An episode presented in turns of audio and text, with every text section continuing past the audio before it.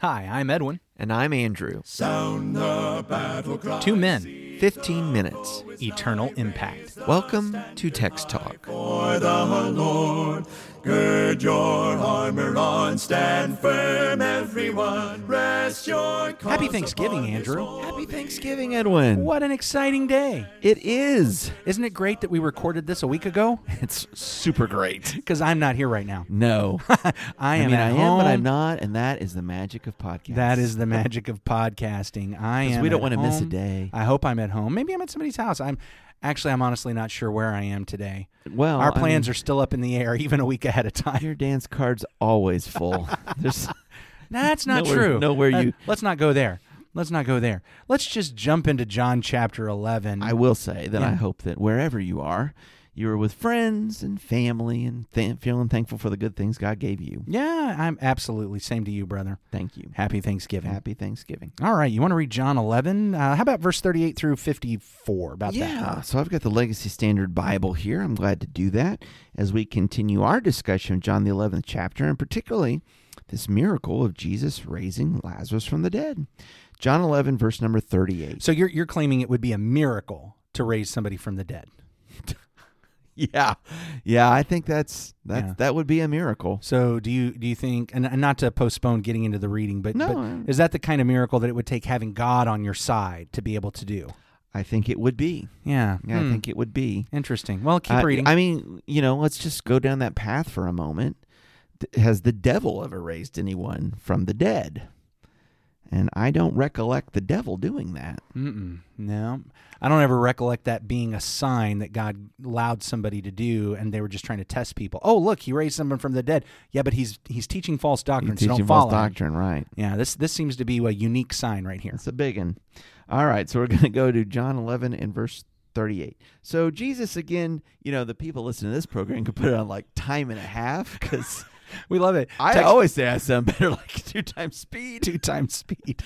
Today they're like, we're doing chipmunk speed today because we got places to go. All right, John eleven, verse thirty-eight. So Jesus, again, being deeply, oh, this the syntax in this Bible. All right, so I'm going to read John eleven, verse thirty-eight. So Jesus, again, being deeply moved within, came to the tomb. Now it was a cave, and a stone was lying against it. Jesus said, "Remove the stone." Martha, the sister of the deceased, said to him, "Lord, by this time he smells, for he has been dead four days." Jesus said to her, "Did I not say to you that if you believe, you will see the glory of God?" So they removed the stone. Then Jesus raised his eyes and said, "Father, I thank you that you have heard me, and I knew that you always hear me, but because of the crowd standing around, I said this, so that they may believe that you sent me." And when he had said these things, he cried out with a loud voice, "Lazarus, come forth." The man who had died came forth, bound hand and foot with wrappings, and his face was wrapped around with a cloth. Jesus said to them, "Unbind him and let him go." Therefore, many of the Jews who came to Mary and saw what he had done believed in him. But some of them went to the Pharisees and told them the things which Jesus had done. Verse forty-seven. Therefore the chief priests and the Pharisees gathered the Sanhedrin together and were saying, "What are we doing? For this man is doing many signs. If we let him go on like this, all will believe in him, and the Romans will come and take away both our place and our nation." But one of them, Caiaphas, who was high priest that year, said to them, "You know nothing at all, nor do you take into account that it is better for you that one man should die for the people, and that the whole nation not perish." Now he did not say this from himself, but being high priest that year, he prophesied that Jesus was going to die for the nation, and not for the nation only, but in order that he might also gather together into one the children of God who are scattered abroad. So from that day on, they planned together to kill him. Therefore, Jesus no longer continued to walk openly among the Jews, but went away from there to the region near the wilderness, into a city called Ephraim, And there he stayed with the disciples. If we can close a loop here real quickly, remember this whole week started as we were taking a look at Jesus. Well, I say it started. I guess it was Tuesday. We talked about Thomas. But we, we took a look at the beginning of the chapter where in the previous chapter it was said they tried to arrest him. So yes. he's he's slipped away, and now he's off in the wilderness with his disciples back where they had been baptizing. And he hears about Lazarus, and he says, let's go back. And the disciples are saying, wait, hold on. They were trying to kill you. Why would you go back there? And we had Thomas's display of courage. Rather than going back and being killed, they go back and Jesus raises someone from the dead. So mm-hmm. what a great uh, flipping things yeah, on its head. Juxtaposition. But it does not cause the council to uh, change their minds about what they want to do with Jesus. I know. And isn't that amazing that word comes back? He has raised the dead. And uh, he, wow, they don't think the Messiah has come. This is our day. They think he is going to ruin everything for us. Well, it's the most shocking verse in the Bible, as I said about a previous verse earlier this week. Same chapter. Same, same tune, different verse. Yeah, okay. So not the most shocking, but it is a surprising thing that verse forty, let's see here, verse forty-five, many of the Jews, therefore, who had come with Mary and had seen what he did, believed in him. That's not surprising at all. It's like, yeah. He, he just raised he that just guy, raised from, the guy from the dead. He raised that guy from the dead. I'm I'm with him. He's I'm I'm going to be on his side. The surprising one is verse forty-six. But some of them went to the Pharisees and told them what Jesus had done. The, the fact that it's that contrasting but suggests to me that it's not just, hey, we're super amazed, let's go tell the Pharisees about it. It's some people believed and decided to follow him, and others are like, oh, that's a problem. This is a problem. We got to go tell the council about this. This is this is going to be bad. They're not going to like this at all.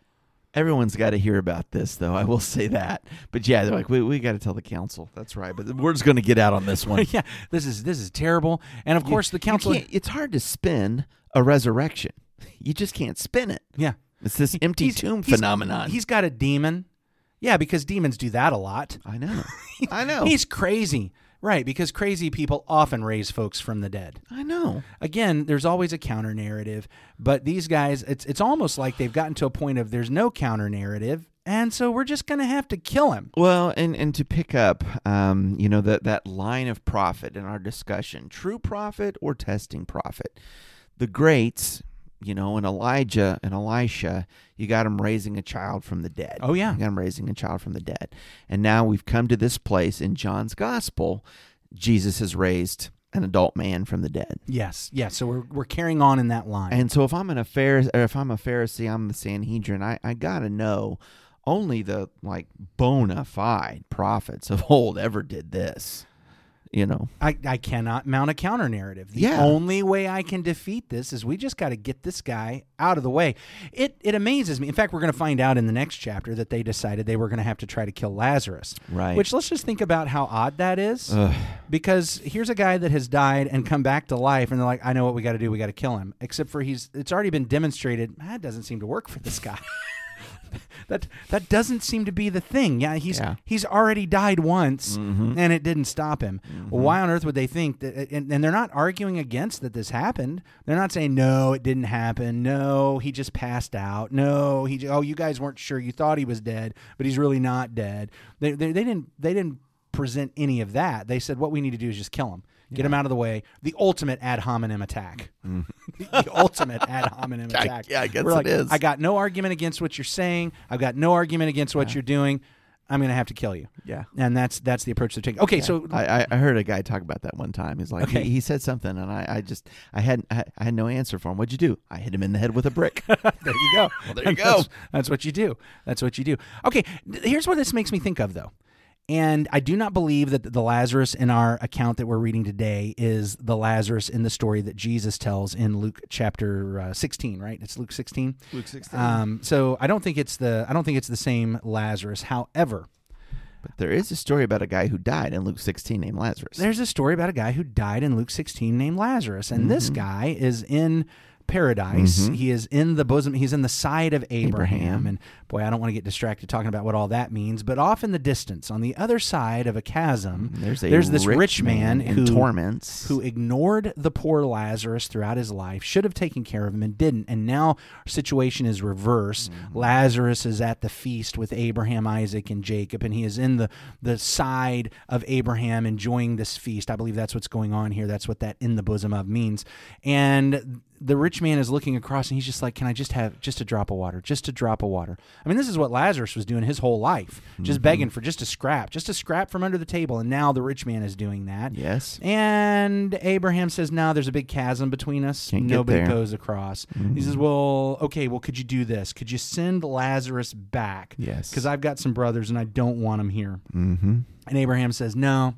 No, they've got the law and the prophets. They, that, that'll warn them. And Abraham and and, La, and the rich man says, "No, no, they, they won't listen to Scripture. But but you know, if someone were to rise from the dead, they'd listen to that guy. So if you could send Lazarus, they all know Lazarus. They all passed by Lazarus as they came over to my house for our family feasts. They know him. Wow, they know him." Um, Could you send him back? And Abraham says, no, you know, if they won't listen to the law and the prophets, they won't listen even if someone is raised from the dead. Mm-hmm. Now, as shocking as that story is, probably when we're reading that story, there's some of us that are like, I don't know. I mean, surely, surely if someone rose from the dead, that would be the clincher. Surely if we witness mm-hmm. someone in the tomb for four days and they come out of the tomb and they say, hey, you need to repent, we're going to listen yeah. to that guy. Right. And so lo and behold, there's another guy named Lazarus. Who comes back from the grave. And what the people do is not, oh, you must be the Messiah, Jesus. We're going to follow you. Whatever Lazarus says, we're going to repent and do what he what he says, and we're going to follow the guy he tells us to follow, and, and you're the one that raised him from the dead, right. so it must be you. We're Right. No. Uh, there, there's a whole bunch of them. They're just like, all right, that means we got to kill him, even if someone rose from the dead. And why not? They weren't listening to the law and the prophets and mm-hmm. the writings. They weren't listening. Mm-hmm. Jesus points out, if you were reading those things, you'd be following me, and they weren't doing that. And, and here what we see is that what Jesus said is absolutely the truth. Yeah, it is absolutely the truth. Um, in Luke's gospel, you know, I often take that as some foreshadowing about the eventual resurrection of Jesus himself. Yes, I but, do too. But uh, I, I sure appreciate the connection with that name Lazarus and say, boy, this is the thing that a- actually plays out in John eleven. Yeah. They don't it, they don't recognize Jesus from the Scriptures, even though Moses in his writings testify of me. He talked about that, I think it was in John five, uh, right? And now one has come back from the dead. Uh, nope, they're not going to listen to that either. I, I don't know if this is the case or not. Again, I don't believe that we're hearing the story of Lazarus in right. Luke sixteen. Yeah. I think, but it, it's, I, I wouldn't put it past Jesus. This is like the only parable that he tells where he actually gives a name to somebody in there. I honestly, I wouldn't put it past Jesus to be naming him as Lazarus because he knows what's coming. He knows, I am going to raise a Lazarus from the dead. And they're not going to listen. And one of these days, people are going to be reading these two separate gospels, and they'll pick up on this. I, you know that. Yeah. But but only if only if we're willing to listen to the apostles and prophets. Here's the thing. So let's make this practical for us today. Practical for us today. How many times do I wish that I could go into a hospital ward and clear it out? How many times do I wish that I could go in a good way? In a good way by healing. Oh, clear okay. it out by healing. Okay. By healing the people in the hospital. What did you think I was saying? I don't know. It's Thanksgiving, man. Tryptophan. I had to wake up. What, go, what did you just say? Want to go into a hospital and clear it out by healing all the people there. How many times have I wished that, hey, I'm, you know, somebody has died and I want to go out and oh, touch the coffin and they come back the to life. Hero of a funeral. How m- go in and raise the dead. How many times? And man, boy, if we could do that, the followers would just, I mean, we'd fill our buildings. We would start a movement. It would be amazing. And yet here it happened, and it did. That did not happen. Mm-hmm. It's uh, I, I recently reread The Jesus I Never Knew by Philip Yancey, and that was one of his really interesting comments just about miracles. How for so long it was like for him, ah, oh, miracles are the height. It's the thing. It's the it's the argument to end all arguments. Right. But then went back to the Gospels and saw, shockingly, it's really not. Mm-hmm. It's really not the argument to end all arguments, and very often people.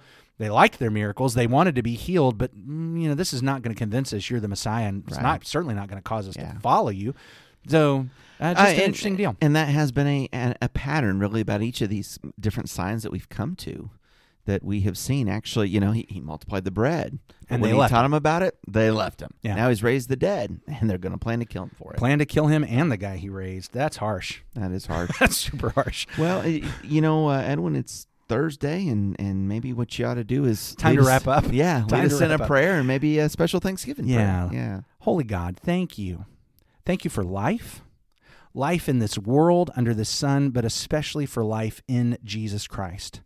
Thank you for food and nourishment. And here in our country, in America, we are celebrating a day where we set aside to give thanks to you because you bless us way more than we deserve. And we know that there are plenty of people throughout the world and even in our country at uh, different levels of blessing. So help us to not only be thankful to you, but to recognize that blessing and, and let those blessings pass on from us. Let us be channels of blessings to other people.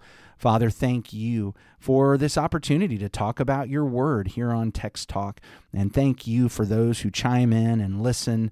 Uh, thank you for those who comment and those who send us messages that we, we, we get to hear what they're thinking and the questions they're asking. We're very thankful for that relationship we get to have. We're thankful for your church. We're thankful for this bride of Jesus that you are cleansing and making holy. Thank you for transforming us in our hearts. Thank you for your Holy Spirit that strengthens us in our inner being that we might overcome and, uh, the tempter and accomplish your will. There's so many things that we're thankful for, Father. Thank you uh, for being who you are and for letting us be your people. And it's through your Son, Jesus, our King, we give our thanks and offer this prayer. Amen. Amen. Thanks for talking about the text with us today. I'm Edwin Crozier, and I'd like to invite you to join the Christians who meet on Livingston Avenue in Lutz, Florida this Sunday for our Bible classes and worship. You can find out more at Christians Meet Here dot org. Check out our daily written devotional that goes along with today's episode. You can find a link for it in our show notes. Michael Eldridge sang all four parts of our theme song.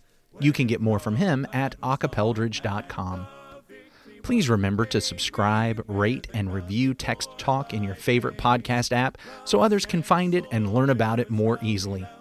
Have a fantastic day. Steady, steady, pass the word along. Onward, forward, shout aloud, Hosanna. Christ is captain of the mighty throne. So, Hold on, before you start, re- no, I'm, yeah. just, I'm just kidding. I was. I just, no. How far do you think you'd be if I hadn't no, stopped it's okay. you? Got, no, Reed, I'm just kidding. I, I got nowhere to. I got nothing else to do today, and I'm sure neither do the people listening to this program. Uh, John eleven, verse thirty-eight.